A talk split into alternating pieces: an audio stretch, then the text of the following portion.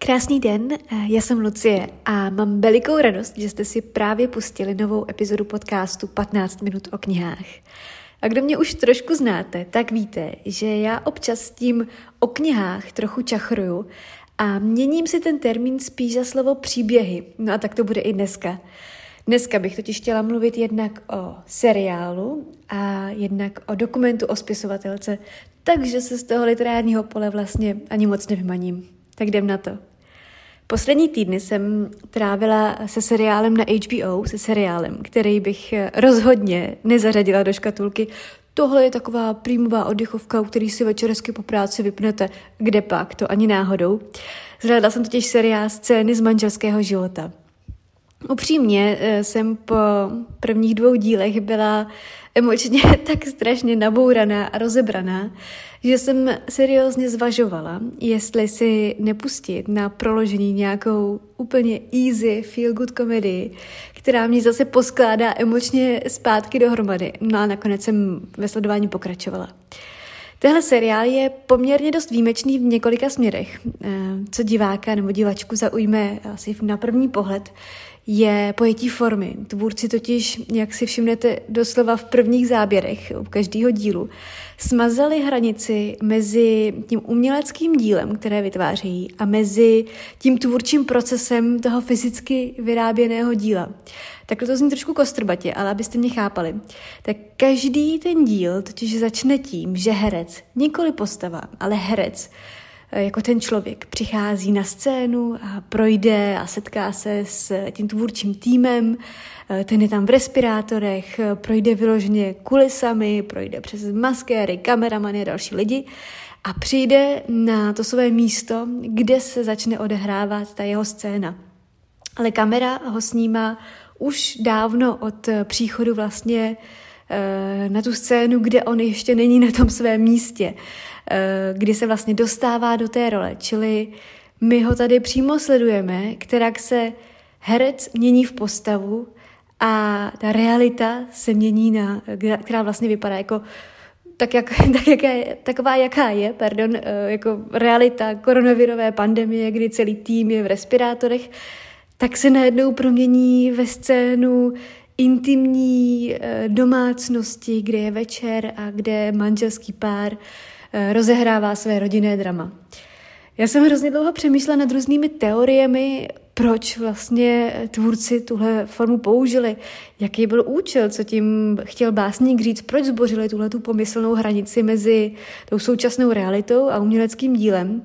No a já to vidím tak, že ten příběh, který se tu odehrává, je vlastně natolik v uvozovkách jako životný, běžný a častý, Navzdory tomu, jak moc je silný a bolestný, je to příběh o vztahu, o konci vztahu, o bolesti, o smutku, o rozcházení se, eh, o tom být vlastně opuštěn, o opouštění, o rozpadu rodiny, o hledání sebe, respektive o potřebě najít sebe i, řekněme, ve středním, ve vyšším středním věku, pořád se cítit jako živý a, a cítit se, že jsem to já a být znovu šťastný a všechny tyhle ty témata tady jsou. A jsou vlastně tak jako skutečné, že, že mi připadá logické, že se tady vlastně setře ten rozdíl mezi tím uměním a životem, protože tohle je život a oni tím vlastně akcentují to, že to, co odehrávají, je prostě život. Každý z nás asi velmi pravděpodobně někdy zažil vztah a jeho konec a, a zamilování se a všichni jsme to prožívali. A to je život a to oni tím podle mě chtějí říct. Eh, scény z manželského života byly prvně natočeny eh, původně jako film, a to už v roce 73, a to jedním z nejvýznamnějších režisérů minulého století.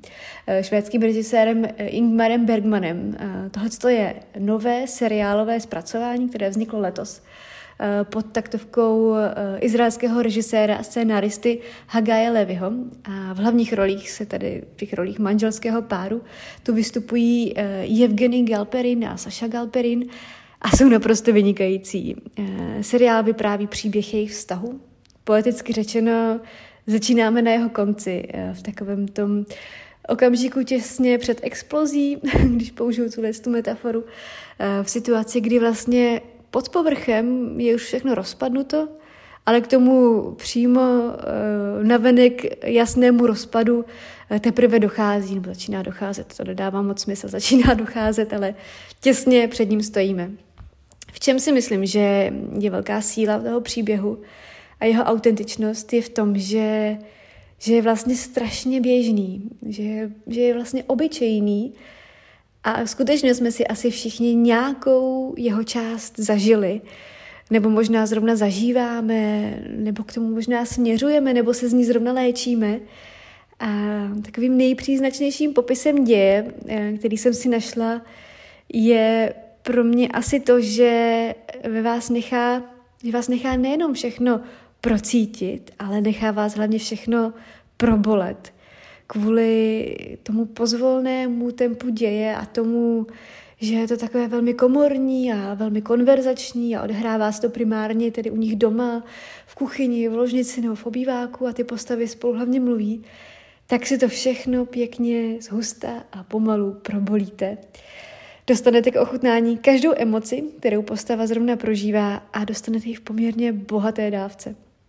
Zároveň každý z nás má na poli nějakou svoji odlišnou vlastní životní zkušenost. Eh, pozbírali jsme každý nějaké zážitky, prošli jsme si nějakými svými bolestmi a rozchody a možná jsme byli tím, kdo se rozcházel, nebo jsme byli tím, kdo byl opuštěn, podveden, nebo jsme to byli my, kdo se zamiloval mimo hranice svého vztahu. A vlastně s touhletou zkušeností my přijdeme v uvozovkách domů k těmhle dvěma lidem a ten jejich příběh vnímáme skrz tu perspektivu své vlastní životní zkušenosti. A to mi připadá hrozně zajímavý, že vlastně dost možná pro každého z nás tam bude vibrovat jiná část. Pro někoho to bude ta část, eh, kdy kdy víc se ho dotkne eh, emoce toho opuštěného, eh, někdo bude hlouběji prožívat emoci toho, kdo se bohužel zamiloval. A to mi na tom vlastně připadá hrozně kouzelný. Puste si scény z manželského života. Není to jednoduchý. Je to mimořádně silný a emotivní zážitek který ve vás skutečně něco zanechá, něco prostě, něco rozehraje a něco rozvibruje. Když jsem ten seriál dokoukala, tak jsem si tak jako ještě chvilku brouzdala po HBO a narazila jsem na film, o jehož existenci jsem neměla vůbec tušení. A najít ho pro mě byla taková jako, bylo to pro mě takové malé Vánoce. Našla jsem totiž dokument o Margaret Atwood, o spisovatelce Margaret Atwood, která je pro mě na takovém tom pomyslném piedestalu žen, které obdivuju a které mi připadají neuvěřitelné, fascinující, božské. A dost možná je vlastně pro mě uh, úplně nejvýš. Margaret je neuvěřitelná bytost, neuvěřitelná žena. Nejvýrazněji se do povědomí veřejnosti zapsala jako autorka románu Příběh služebnice, ten pravděpodobně všichni asi znáte. Je to kniha, která prvně vyšla už v roce 85 a Výrazně jsme ji všichni zaznamenali, zejména uh, před pár lety, když byla zpracována do seriálu, který je taky na HBO. Dost možná jste ho viděli, je to velmi, velmi sugestivní a děsivé podání a vynikající podání. Ale zpátky k dokumentu. Ten dokument se jmenuje Moc slov a je a já bych to hrozně ráda popsala nějakým sofistikovanějším adjektivem, ale co mě napadá úplně nejblížeji, je, že k němu sedí, je slovo milý. A ten dokument je hrozně mile odvyprávěný. V takovém pozvolném tempu, plyne chronologicky, eh, chronologickými předěly jsou tady Margaretiny knihy, jejich vydání a vypráví tak jako jednoduše o jejím životě, o její cestě k tomu stát se spisovatelkou, co ji formovalo, čím si prošla, o jejich vztazích, eh, o tom, kde, kde žila, co dělala, o jejich myšlenkách, o tom, co jí kdy zajímalo a o tom, jak a o čem psala. Pokud jste četli eh, příběh služebnice nebo jste viděli ten seriál Příběh služebnice, tak vás bude jistě uh, zvláště zajímat uh, ta část, uh, stejně jako mě, v níž Margaret mluví o vzniku právě příběhu, příběh služebnice. Zní to mimořádně strašidelně, ale ona tu ku příkladu dokládá, že nic, vůbec nic z toho, co se vyskytuje ve světě knihy Příběh služebnice, Nic z toho, jak funguje Gilead, si nevymyslela. Všechno, co tam je v té knize obsažené, se někdy někde stalo. A co je na tom ještě bizarnější, tak předobrazem té, té řídící centrály Gileadu eh, je Univerzita Harvard, kde Margaret Atwood studovala angličtinu a literaturu a v té době tam totiž nesměly ku příkladu být zaměstnány ženy, eh, nebo tam byla, nevím, zda ještě dnes je, to nevím, eh, knihovna, do které měly ženy vstup zakázán. Také prostorově je to Harvardem velmi inspirováno a to i v takových momentech, jako, jako je třeba, pokud si vybavujete zeď v Gileádu, na kterou byli zavěšení, oběšení hříšníci, tedy perspektivou toho systému hříšníci. Co mě v tom dokumentu cvrnklo asi nejvíc, nejsilněji, co se mnou tak jako zarezonovalo, bylo téma Eh, které tam Margaret v jednom momentu na chvilku otevře a to je téma společenské odpovědnosti, kterou by spisovatelé a spisovatelky měli nést. Eh, Margaret mluví o tom, že eh, autoři a autorky nejsou vazali ničím, nejsou to zaměstnanci firem a proto mohou mluvit o tom, o čem je třeba mluvit, co, na co je třeba ukazovat, což přesně Margaret dělá celý život. Uh, protože za to je nikdo z práce nevyhodí. Takhle mám pocit, to tam přesně říká, že, že její autory nikdo z práce nevyhodí za to, co říkají. A se mnou tohle téma obecně v poslední době hodně rezonuje a teď teda jako výrazně, výrazně měním lokaci. Ale v tom mým prostředí mě to hodně trápí v prostředí influencerů. Já vím, že teď jako nastolit influencery po Margaret Atwood je jako hodně velký, velká změna prostředí, ale snad mi rozumíte. Nějako zoufale, zoufale chybí a zoufale postrádám jakoukoliv eh, aktivní potřebu mluvit o tom, co je jako kolem nás špatně, protože těch věcí je špatně strašně moc a, a je to jako průser a, a mluvit o tématech, eh, který jako sakra potřebujou být slyšet a, a nikdo to nedělá. Říct eh, v době, kdy jsou volby dětské dětek volbám je, je strašně málo, to jako to nestačí. A tady se děje tolik špatných věcí. Vedle v Polsku Polsko se během pár měsíců stalo místem, které není bezpečné pro menšiny a pro ženy a pro LGBT komunitu a, a ženy tam nemají právo rozhodovat o svém těle a eh, LGBT komunita pravděpodobně bude mít zakázáno se i zhlukovat a to, to je prostě naprosto příšerný. A to je něco, o čem bychom měli jako k čemu bychom ty svoji sílu na, na těch sítích měli jako využít, o čem bychom měli vykřikovat. Je, je super uh, ukázat, že jsme měli fancy snídani a kafíčko s latte artem a já to taky dělám a taky mě to hrozně baví, mám to ráda a, a taky hrozně ráda uh, ukážu, co mám zrovna na sobě, ale to prostě nestačí. Je super ukázat, že mi to dneska sluší a, a zopakovat, že mám hrozně práce, ale, ale potřeba je, já vím, že střílem do vlastních řad, ale je potřeba využít tuhle tu hyperprivilegovanou eh, pozici, kterou, za kterou máme peníze, o kterých si většina společnosti ani nemůže nechat zdát. A máme obrovskou sílu eh, jako ovlivnit někoho, promlouvat. A já bych si hrozně přála, aby jsme ji začali všichni tak nějak používat. Já vím, že někteří e, sdílí občas nějakou charitu nebo se na něco vyberou peníze, to je super.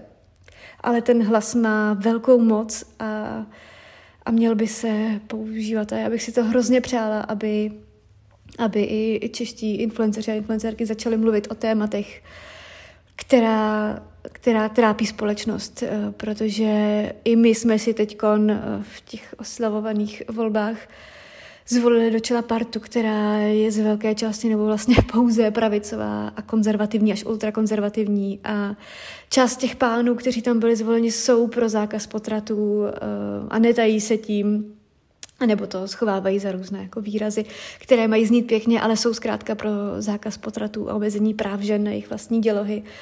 Jsou tu lidi, kteří chtějí zakázat, vůbec eh, zamezit zrovnoprávnění LGBT lidí a já vím, že tady eh, figuruje ten strach o to, že, že nějaký followři kvůli tomu odejdou ale čistě pragmaticky eh, já bych se třeba lidmi, kteří jsou pro omezování lidských práv, eh, obklopovat úplně nechtěla, takže by mi to asi nevadilo. Myslím si, že tenhle ten risk bychom měli přistoupit na něj.